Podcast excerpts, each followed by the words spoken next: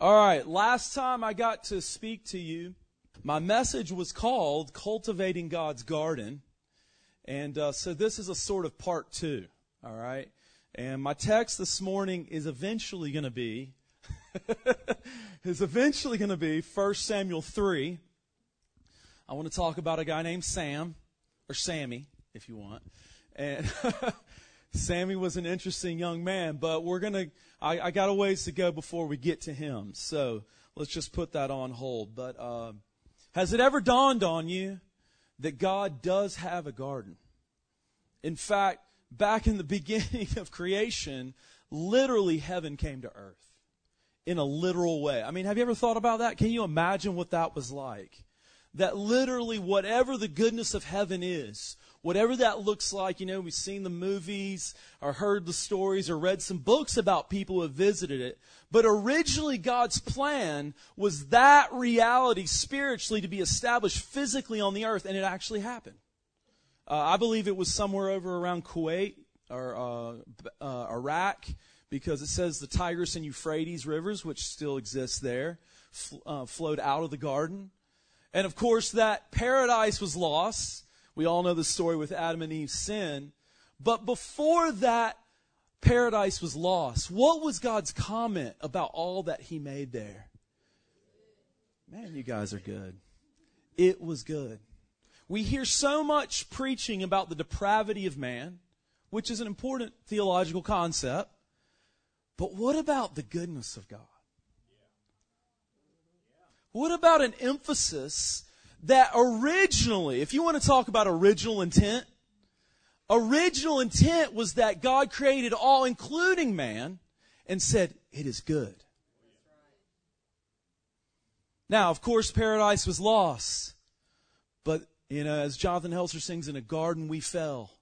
But in a garden, the Garden of Gethsemane, he prayed, not my will, but yours be done.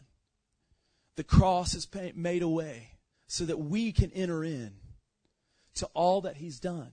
Amen. And so Christ regained the garden. So last time I was making some comments and some practical applications on how we, the garden reflecting our expression of what Jesus called the kingdom, how we can corporately cultivate that garden or the kingdom of heaven on earth. Are you with me? Today what I want to do is I want to talk about your garden. I want to talk about my garden. In other words, there's the kingdom or a corporate gardening, and then there's your garden and my garden. I might plant radishes. You might plant cabbages. I might like carrots, but you might, like Chuck did a couple years ago, plant way too much corn. You know, I mean, everybody's garden is different. But let me just say it to you this way. The reality of what the garden is the real you. That's what I want to submit to you this morning. It's so important for us to learn to steward and cultivate this earth, this garden well, because it's the secret to your life. It's really who you are. It's what I like to call the real you. Why so? Because it's your spirit man or your spirit woman, whatever the case may be. It's the real you. All right, so what's needed first for a garden? Well, besides the soil, which represents our spirits or our heart, is the word used biblically, which is really our spirits. What's needed is seeds, right? I mean, if you plant, is any gardeners in here? I know you guys are. Okay, wow, there's a lot of gardeners in here. What is a garden without seeds? It's a weed garden is what it is, you know. It's really nothing fruitful. But a garden needs seeds, and so I want to talk to you about the word of the Lord. Let's start with Matthew 4. Jesus answered and said, of course, this is in the context of Jesus being tempted by the devil after in the desert for 40 days after his baptism. But he answered and said, it is written, man shall not live by bread alone, but by every word. Everybody say word. By every word that proceeds from the mouth of God. Now, you old-timers are really familiar with this, but for some of those like myself who are a little bit newer, let me just reflect for a moment on what the word actually means in the context of Jesus' statement, which, by the way, is from Deuteronomy 8. Okay, and Jesus, I think, knew the Bible pretty well. And so he was reflecting back to the time where the Israelites in the wilderness for 40 years had nothing to eat, and God provided manna for them, right? Here's what out of a commentary on Strong's Concordance says about that word. It's the Greek word rhema. Strong, that which is said or spoken, an utterance, in contrast to logos, which is the expression of a thought, a message, a discourse. Logos is the message. Rhema is the communication of the message. You got that? Logos is the message. Rhema is the communication of the message. In reference to the Bible, logos is the Bible in its entirety. Rhema is a verse from the Bible. The meaning of rhema in distinction to logos is illustrated in Ephesians 6:17. You know, that's where he's talking about the full armor of God, right? Paul's talking about that. And he's talking about the sword of the Spirit, which is the word of God, right? Okay, you with me?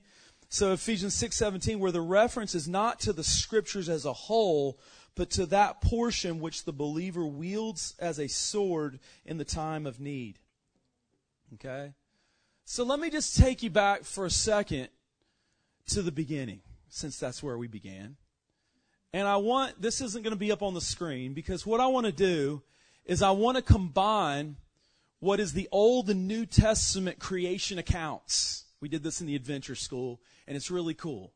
Have you ever noticed that in John 1, John gives a very creative expression to a testimony about Jesus of Nazareth? The way he begins with a Genesis 1 kind of personality in his portrayal. How many people have ever noticed that? Well, what's cool, I did this one day, and to kind of alternate verses between John 1 through, I don't know, and Genesis 1. And so that's what I want to read to you now. And just see, you get such a cool expression of what the Word is.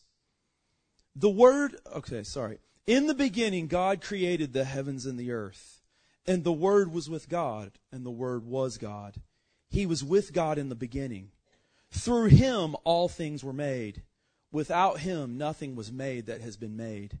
Now the earth was formless and empty. Darkness was over the surface of the deep. And the Spirit of God was hovering over the waters. And God said, "Let there be light." And that life was the light of all mankind.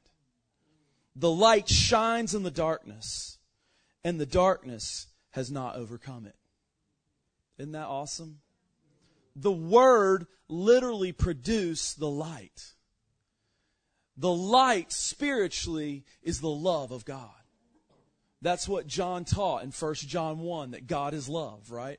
God is light. It's the light love of God that manifested in the physical realm when God spoke it, and in the spiritual realm manifested in just the same way through an expression of God's love, through an agape expression. Isn't that awesome?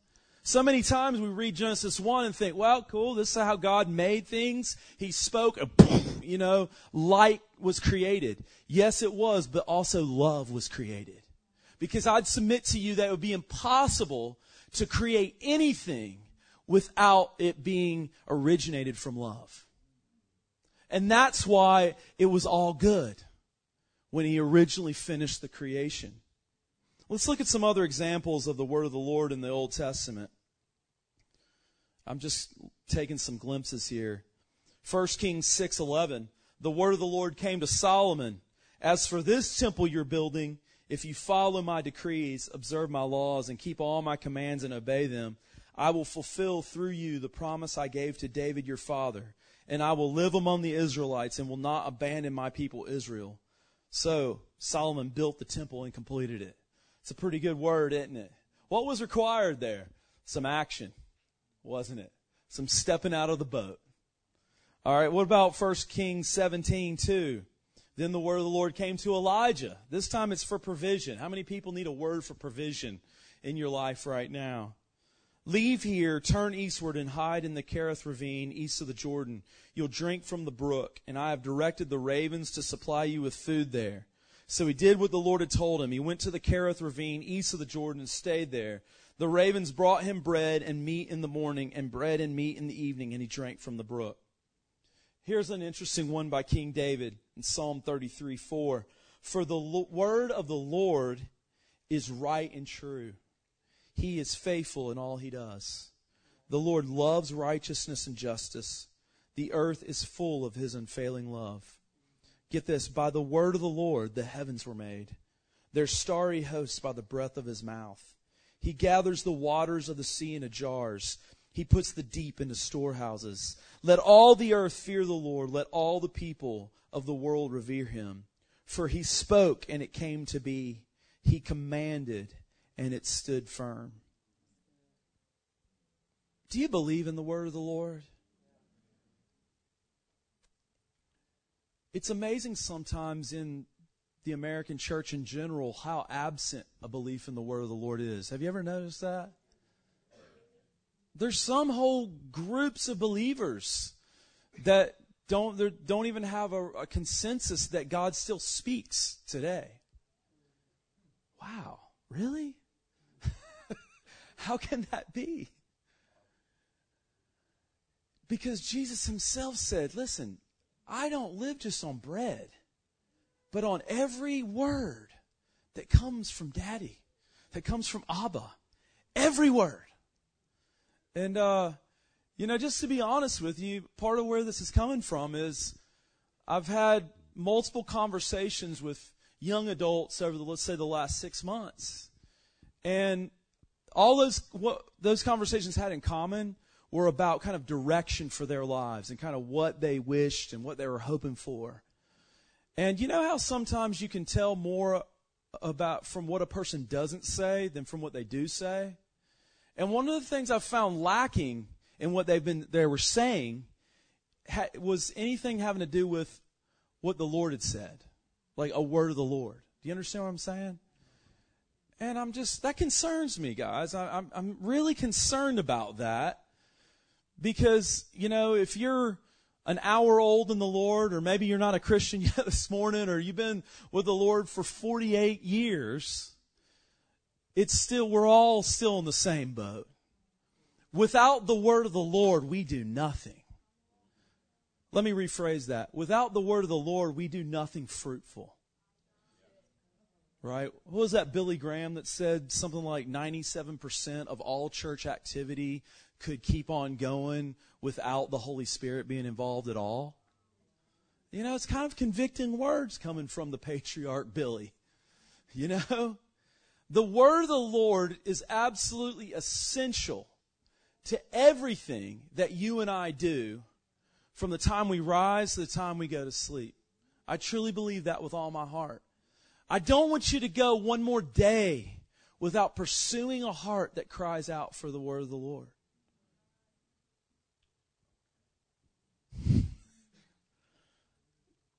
Let me set the stage for Sam. Here's where Sam comes into our story. Thousands of years ago, there was the man Abraham, right? Abraham had Isaac. Isaac had Jacob. Jacob had 12 sons, which was the 12 tribes of Israel, of which Joseph is highlighted towards the end of the book of Genesis. Joseph, of course, becomes second in command to Pharaoh in Egypt, kind of like the prime minister, if you will, and saves his entire clan from starvation. So they all move to Egypt. But when Joseph dies, there arose a Pharaoh who did not remember Joseph. And seeing all these Hebrews, he decided, you know what? They're becoming too numerous because they've always been a blessed race. Like it or not, they always will be. They're becoming too numerous and powerful. And guess what? We need somebody to build all these building projects for us. So they became slaves. For over 400 years, our ancestors spiritually or physically, if you're Jewish, our ancestors worked and toiled in excruciating, terrible, Holocaust-like conditions. But yet the Lord was with them. Until he rose up the deliverer named Moses. Moses, 40 years, of course, raised as the prince of Egypt. But Hebrews records he could see afar off the cross of Christ and chose not for the fleeting pleasures of the world or Egypt, but to identify with his ancestors, the Hebrews. And so, just to skim over the story, he goes into exile for the next 40 years until God comes to him and calls him in a burning bush, "Go and set my people free." And he goes, "Yes, I will, Lord. No questions asked. I'm there." Nah. No, Mo was just like me and you. What? You said what? I don't know who you're talking to. Is there somebody behind me? You've got the wrong guy, Lord. I mean, God is definitely slow to anger. Because if I were God, lightning bolts right now on Mo's head. How dare? I mean, for goodness sakes, if you're God, you sent a burning bush with an audible voice. And then the guy argued. Like, would you do that? You know, I mean, it takes much more faith to hear the still quiet voice and have a certainty that it was God. But like, if this catches on fire and then a voice comes out telling you exactly what to do, how many people would prefer that sometimes? Anyway, I'm getting sidetracked. All right. So, sure enough, God sets the Israelites free, parts the Red Sea, you know the Sunday school story, and they end up wandering in the wilderness on the way to the Promised Land for 40 years. Because of his unbelief, Moses dies in the wilderness, not yet to inherit the promise. But his boy, his protege, Joshua, bold and courageously, he rises up, and they eventually, after 40 years, they cross with the next generation into the Promised Land. They spend 7 years in the next era with the conquest of Canaan, fighting all the enemies of this Promised Land that had been destined for them. After that 7-year period started what's called the period of the Judges. From my estimation, the period of the Judges lasted about 330 years. Okay, it started with Othniel, I believe his name is, Ehud. You would recognize names like the woman warrior Deborah. Come on, ladies. And then, of course, the buff man like Marlon, Samson, was one of the judges. There were 15 judges in all. The problem is during the period of the Judges, during those centuries, the story of our ancestors is that they went through this cycle. And the cycle looked like, "Oh man, we love you, God. We're on fire for you. Whoa, check her out." And like they're over here getting all intertwined in unsanctioned marriages and relationships. And before you know it, they're ended up akin to slaves again. Until they cry out, "Oh God, I'll never do that again." How many people have ever prayed that prayer? All right, there's some honest people in the room. "I'll never do that again. If you'll just help me out this one time, I promise." Again, God is slow to anger. And he sends a judge, like those previously mentioned, to deliver them. And then the cycle continues. Can you believe that? 15 times at least, that cycle continued. And in the story here, we come to the 14th, and that's Eli. Okay? And in Eli's day, the moral fabric of Israel is greatly eroding.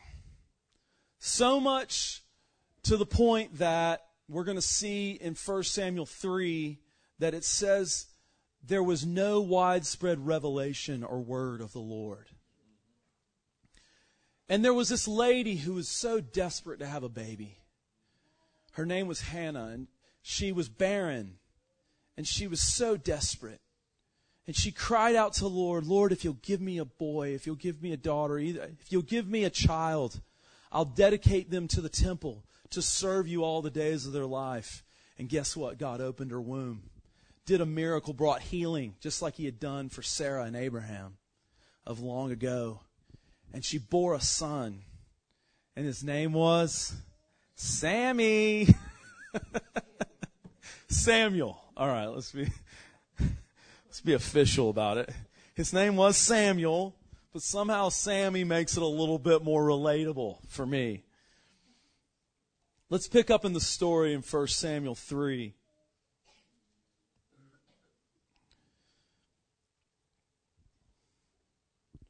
1 Samuel 3:1. Now the boy Samuel ministered to the Lord before Eli, and the word... Whoa, where did it go? Okay. My iPad's been playing tricks on me.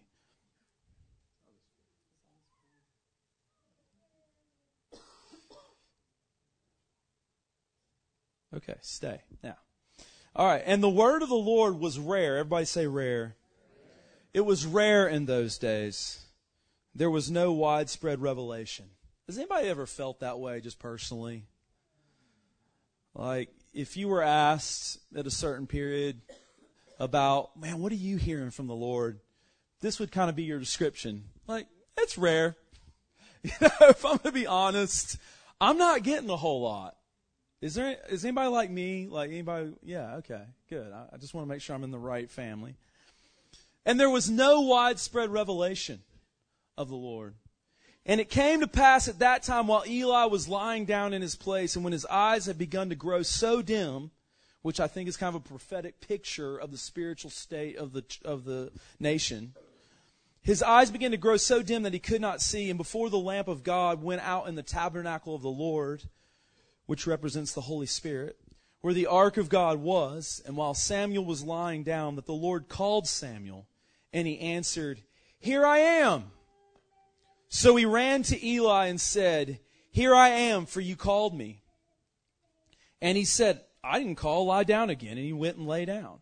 Then the Lord called yet again, "Samuel." So Samuel arose and went to Eli and said, "Here I am, for you called me." He answered, "I didn't call, my son, lie down again." Now Samuel did not yet know the Lord. Now, I think this is the linchpin of the chapter right here. Isn't this interesting? Verse 7. Now Samuel did not yet know the Lord. Well, what do you mean he didn't know the Lord? I mean, of course he knew the Lord. His mama knew the Lord. Probably his ancestors knew the Lord. He had been dedicated to the temple. He didn't run off. He wasn't a runaway. So I'm sure he'd been taught all the stories of the Talmud. I mean, he knew the Lord, meaning he knew in his mind a lot of information, if you will, right, about the Lord. Oh, but that's not what this knowing is. This is an experiential knowing. Samuel had not yet experienced God for himself, nor was the word of the Lord yet revealed to him. The Lord called Samuel again the third time. He arose and went to Eli and said, "Here I am, for you did call me." Then Eli perceived that the Lord had called the boy. Therefore Eli said to Samuel, "Go lie down, and it shall be, if he calls you, that you must speak. That you must say, Speak, Lord, for your servant hears." So Samuel went and lay down in his place. Now the Lord came and stood and called as at other times, "Samuel, Samuel." And Samuel answered, "Speak, for your servant hears." Then the Lord said to Samuel, "Behold, I will do something in Israel at which both ears of everyone who hears it will tingle." I'm telling you guys, the Lord is calling out to our generation right now. And He's saying, I'm going to do something in your day that when everybody hears it, they're going to stand amazed. They're going to be held in wonder. Not just signs, but wonders. Wonders that make people wonder. Could it be? Could it be? He gets this really harsh word for Eli. For the sake of time, I'm not going to read through all that. You can read through that on your own time. But really the most essential part of it is that he delivers the word. In other words, he's obedient to what he hears from God. And so at the end of the chapter, it says... Verse 18, then Samuel told him everything and hid nothing from him. And he said, "It is the Lord. Let him do what seems good to him." So verse 19 says, Samuel grew and the Lord was with him, and let none of his words fall to the ground. And all Israel from Dan to Beersheba knew that Samuel had been established as a prophet of the Lord. Then the Lord appeared again in Shiloh, for the Lord revealed himself to Samuel in Shiloh by the word of the Lord.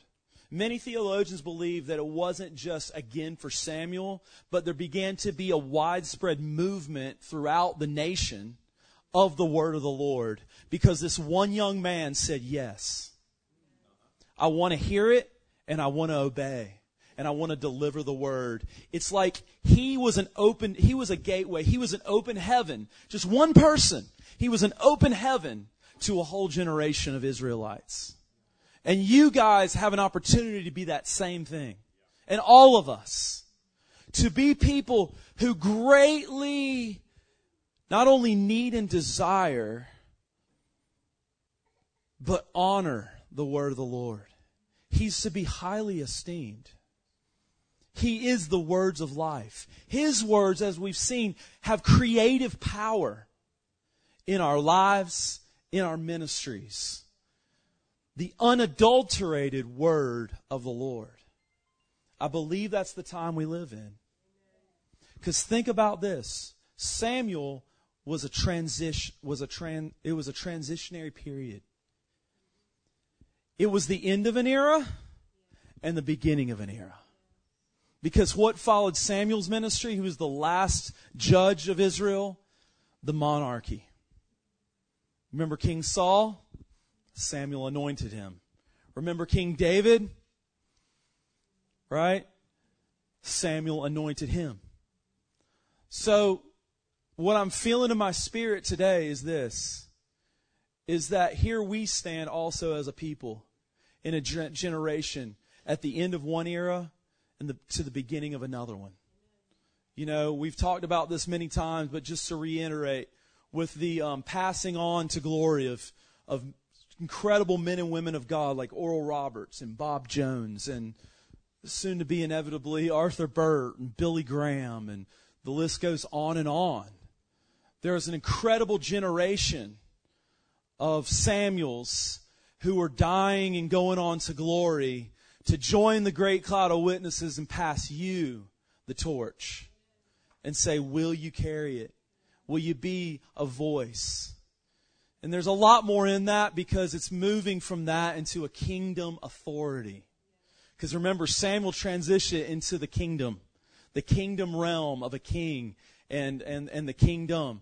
And that's where we're at, guys. And that's where, going back to the last message, and stewarding the kingdom. We have to understand what our kingdom authority is like. You guys okay? Thank you, Holy Spirit.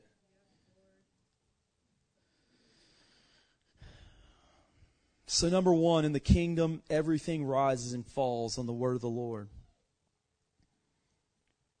How did it happen for Samuel? Through an encounter. Just one encounter. Has anybody ever had an encounter with the Lord that, I don't know, changed your life? How many people have had more than one, you would say? 3? 5? Okay, sorry. I just don't think we can emphasize this enough. We're going to read you an excerpt from Heidi Baker's book that we got yesterday. It's called Birthing the Miraculous, the Power of Personal Encounters. Birthing the Miraculous, the Power of Personal Encounters. And if you don't know who Heidi Baker is, she's this short blonde lady from Laguna Beach, California, who wound up living in the dirt of one of the most impoverished nations in the world, Mozambique, Africa.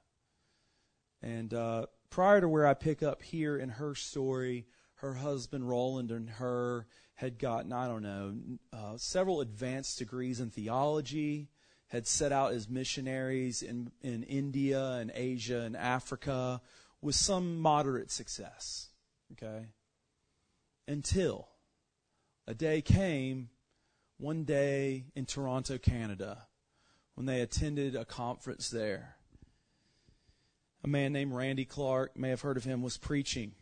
And she says, Randy stopped preaching. He put his hands on me and said, God wants to know, do you want the nation of Mozambique?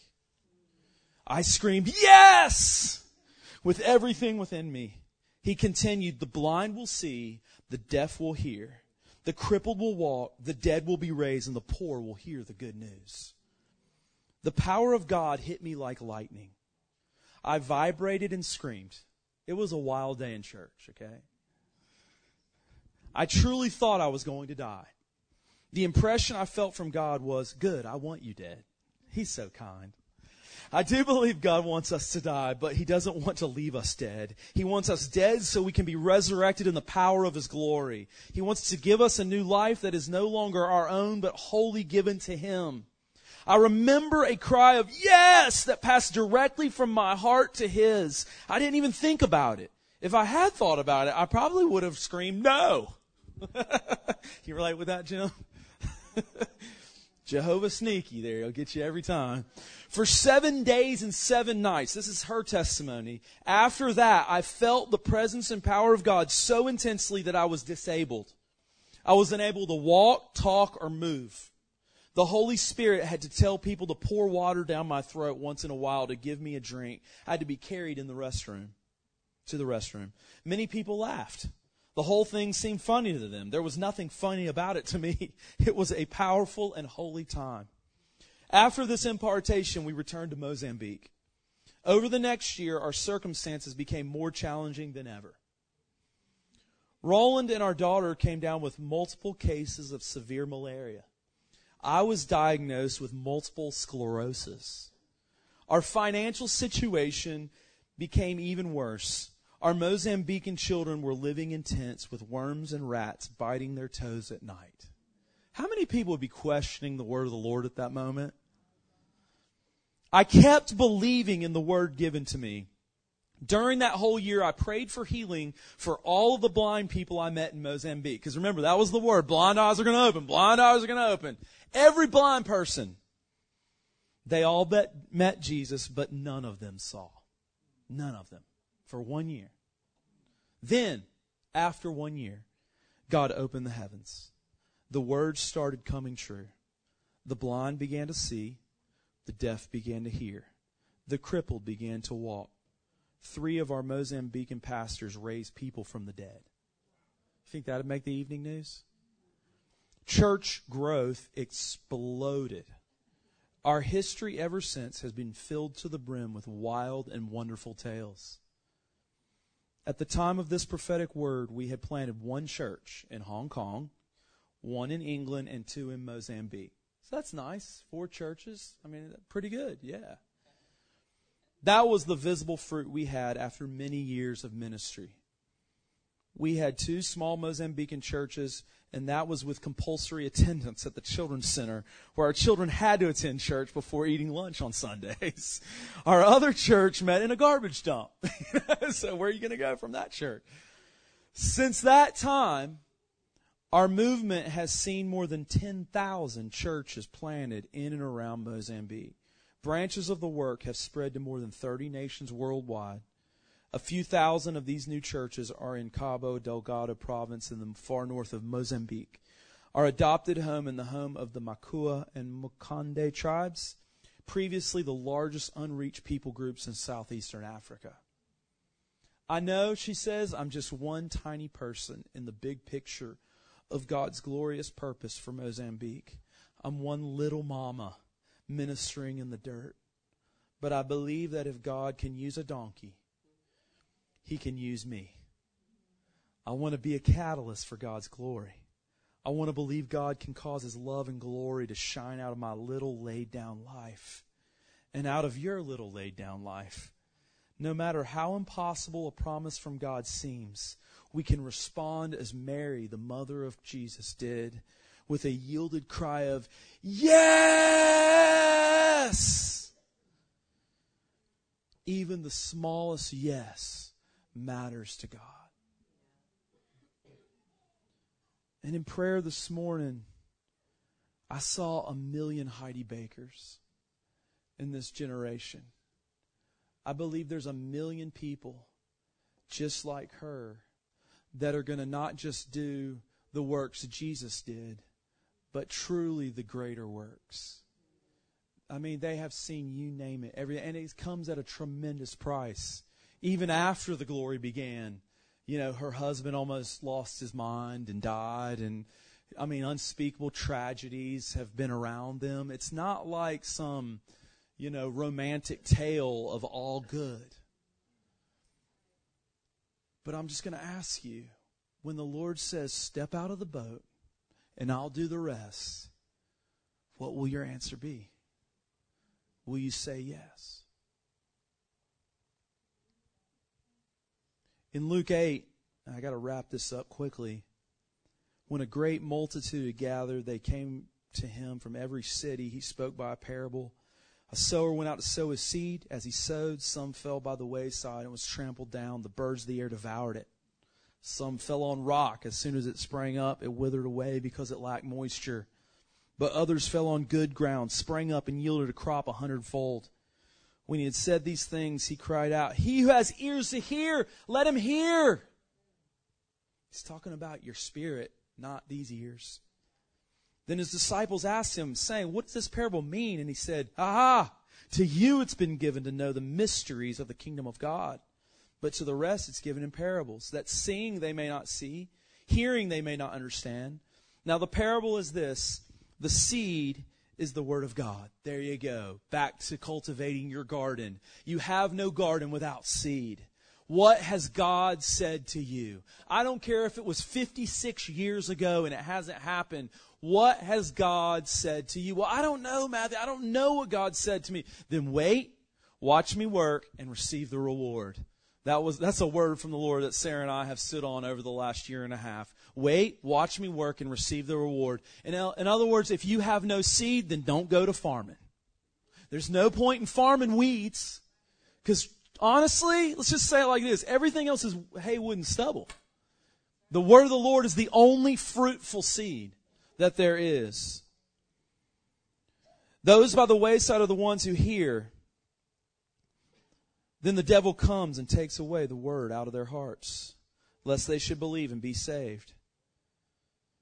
Hey, don't be fooled. I guarantee you during that time after Toronto, even with that dramatic 7 days on the floor paralyzed that Heidi had, there were many, many moments, days, probably hours, where the enemy was vying for that seed. Can he take your soul? No. Can he take the word? Yes, he can. That's up to the Holy Spirit in combination with us to guard that seed. So when I talk about your garden this morning, what is the condition of the soil of your spirit? Is it rocky? Is it shallow? Is it thorny? Let's look at the thorns for a minute. The ones on who believed for a while. Okay, now the ones that fell among thorns are those who, when they have heard, go out and are choked with. And this is kind of convicting for me. I hope I don't step on your toes. Choked with cares, riches, which, by the way, I don't think is just an abundance of money. It could also be a lack of money. And pleasures of life, and bring no fruit to maturity. One of my favorite Jim Hillisms is, about his many adventures in the far reaches of the earth is, better than sitting home watching reruns of Seinfeld. I love that. That just sticks with me. Because I grew up on Seinfeld. I love Seinfeld. The show about nothing. You guys know what I'm talking about? Oh, my gosh. It's good watching reruns of Seinfeld. Do you know what I'm saying? But the good is always the enemy of the best, right? To go to Arthur Burt. What's way better is seeing blind eyes open, deaf ears open, the crippled walking, the unreached people groups of the Andes Mountains, hearing the good news, the gospel's preached to the poor, the dead being raised. Come on. That's the word of the Lord for you and I. Let the soil of your heart be hovered over, as in Genesis 1. What hovered over the surface of the deep? The Spirit of God. Let the Holy Spirit hover over your spirit and bring fertilizer into your soil. That's what I see the Spirit being. It's fertilizer. It brings accelerated growth. It brings nutrients that weren't there before. It brings nourishment. It brings life. It causes things to abound exponentially one moment in a contact with the Spirit of God. Lord, may we come into encounters with you. Today and in this near future, encounters, we decree it over our lives and over everyone we come into contact with. May we be a generation sold out absolutely to encounters with you.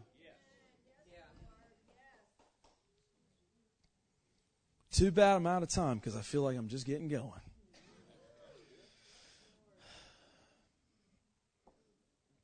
Let me just pass on this one tidbit that I learned finally by age 40. Still a young man, right? Is 40 young? Okay, all right. I thought so because, my motto is 40's the new 20. So that's kind of how I feel. And but anyway, it took me a long time to really get this. It's my third point, by the way, if you're taking notes. In learning to hear the word of the Lord, keep in mind that He didn't make us an island. He set us in families and church families as protection. Are you guys hearing me over here in the amen corner? Okay. He gave you moms and dads and spiritual moms and dads. Not because you're stupid. Don't get me wrong. But you're growing in wisdom. We're all growing in wisdom and revelation. Years ago, I made some of the stupidest mistakes as a young man because of this one critical error. I thought I had heard the word of the Lord, and all the people around me, parents, friends, brother, I know I'm revealing my secrets here, pastor, youth pastor, all said the opposite, that it wasn't the Lord. And you know what I did? Yeah, I did it anyway. Dumb. No. So just please learn from that. And honestly, I'm talking over here, but you know, right? Jim's paying attention. We're in a family here. And the reason I'm stressing this is I feel like the American church has way strayed from this perspective. I mean, I would challenge you, if you feel like you're supposed to get married, you should talk to some elders. You know, you should talk, obviously your parents, trusted friends. I would recommend the pastor. I mean, if you're considering like stepping out in a major like business or something, hey, what's it going to hurt to get with your true spiritual family and say, hey, will you pray with me on this? And waiting on God before you just jump out there. Okay? Now listen, we're all newbies in this. I just shared one of my catastrophic failures, and I could tell you at least 28 more stories that maybe not quite as severe, but similar. So if you're sitting here and feeling like there's condemnation coming on you, that's not my intent whatsoever. Because that's not the heart of your papa, of your father. He's so loving and gracious. And like we heard Larry Randolph said, if it's not plan A, it's plan B. If it's not plan B, it's plan C. And then plan D, E, F, G, all the way to Z. And then you can start over again with double A, double B, all the way to triple Z plan that God can have for your life. Now, that's a great Calvinist for you. God is gracious. Let me bring this to a close. In the kingdom, in your garden, everything rises and falls on the word of the Lord. And I want to pray for you right now. In fact, let's just say this. If you're sitting here this morning and you're going, oh my gosh, you don't even know how bad I need a word from the Lord right now, I just want you to stand up. Just stand up. Just be bold. And I mean, it really doesn't have to be everybody in the room. That's not my intent, and I'm not going to make you recite 38 verses and pray the sinner's prayer or anything. Okay, so. But I believe so much in you guys. When I look at you, I just see world changers, Heidi Bakers. I mean, I just see that the kingdom is exploding through you. And so if you're not standing, I'm going to ask you to get up and lay hands on someone who is standing. Would you do that with me, guys? This is just family time. It's just family time. We just want to pray right now, just a simple prayer of faith that, A, the word of the Lord would come quickly. to these, and B, that the grace of God would be there to hear and obey the word. Are you following me? Because the word of the Lord, that's just the beginning, as we've seen. All right, so here we go. Just agree with me. You can pray in the Spirit. God, we just ask you right now, Holy Spirit, we ask you in this myriad of needs here represented in this room, we ask you to speak. Holy Spirit of God, we thank you that you're shouting out your heart all the time. So, Lord, if it's their spiritual ears that are clogged, open them right now. In the name of Jesus, we command the deaf to hear right now in Jesus' name. Lord, if it's a timing thing, we pray that you would give them the grace and patience to wait and watch you work and receive the reward. Thank you, God, for doing that. And finally, Lord, we pray for your grace. God, that when we're weak and our natural fears and personality quirks want to just question the word, I ask you for your grace to keep it. We ask you, Holy Spirit, to hover over that seed and protect it and cause it to germinate and cause it to grow in our hearts. That the kingdom might grow like a mustard seed and take over. That our generation would see what the heart of the Father is, an expression of your plans and purposes. We just thank you for that. Amen. I just want to speak something over you guys. I just felt like the Lord reminded me of something one of my sons was kind of declaring without realizing it this past week. They play this game. It's called Minecraft, but there's a survival mode and there's a creative mode on it.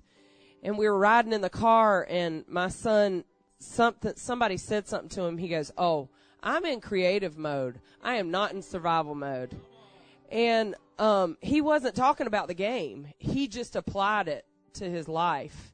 And when he said that, I looked at Matthew and I was like, yeah, the Lord wants to speak to us. He wants to encounter us. He wants us to realize us to join with him, that he wants us in creative mode, no more survival mode. No more survival mode. In the survival mode, they're constantly worrying about something attacking them and where they're going to get their food and all that. They're just constantly worried about things. But in creative mode, it's just like they're just creating all this stuff. And so I just want to declare that over you right now. I just pray over each person in this room, Holy Spirit, right now. I just ask you for a fresh revelation of your Father's hearts, of what it really means to be sons and daughters, that we could be released in freely into creative mode with you. No more survival mode. I just declare right now, it's a new day. It is a new day, a fresh day, a freshness of your spirit, a freshness of hearing your voice, encounters with you and being able to walk forward. I just declare over every person that's in business, that's in just in your jobs, that there would be just fresh revelation, that they would be able to join with you and just to really be in just the creative mode with you, declaring, hearing your word and declaring what you say. Let things that they would declare, the things that are not as though they were, that they would declare those words and see the creative you just coming in and through them, Lord. I just declare, I break off right now by the blood of Jesus any survival mode mentalities right now, just be broken off right now over every child of God right now in Jesus' name, by the blood of Jesus. I just break it off of you right now, that mindset. Just put your hands on your mind right now. The mindset of being in a survival mode be broken off right now in Jesus' name, and that they would be free as sons and daughters to be released in creative mode. Your kingdom come, your perfect will be done in and through them right now. Fresh revelation, fresh creativity coming forth, dreams and visions, angelic visitations being released right now. In Jesus' name, the mind of Christ be in you right now. In Jesus' name, amen. So the word, I got a word of knowledge for healing, and I don't even know what this is, but it's colitis. So if anybody in here has been diagnosed with colitis, if that's a thing, just come up here. I want to pray for you. Just receive healing right now, because the Lord just spoke it. Okay, so you're healed right now. But hey, listen, if you're in here and you've never been born again, you don't know Jesus in a personal way, our ministry team's coming up. Coming up here and say, hey, man, I want to know Jesus for the first time. If you need healing or personal ministry of any sort besides that, that's what we're here for. So you guys be blessed. Have a great rest of your weekend.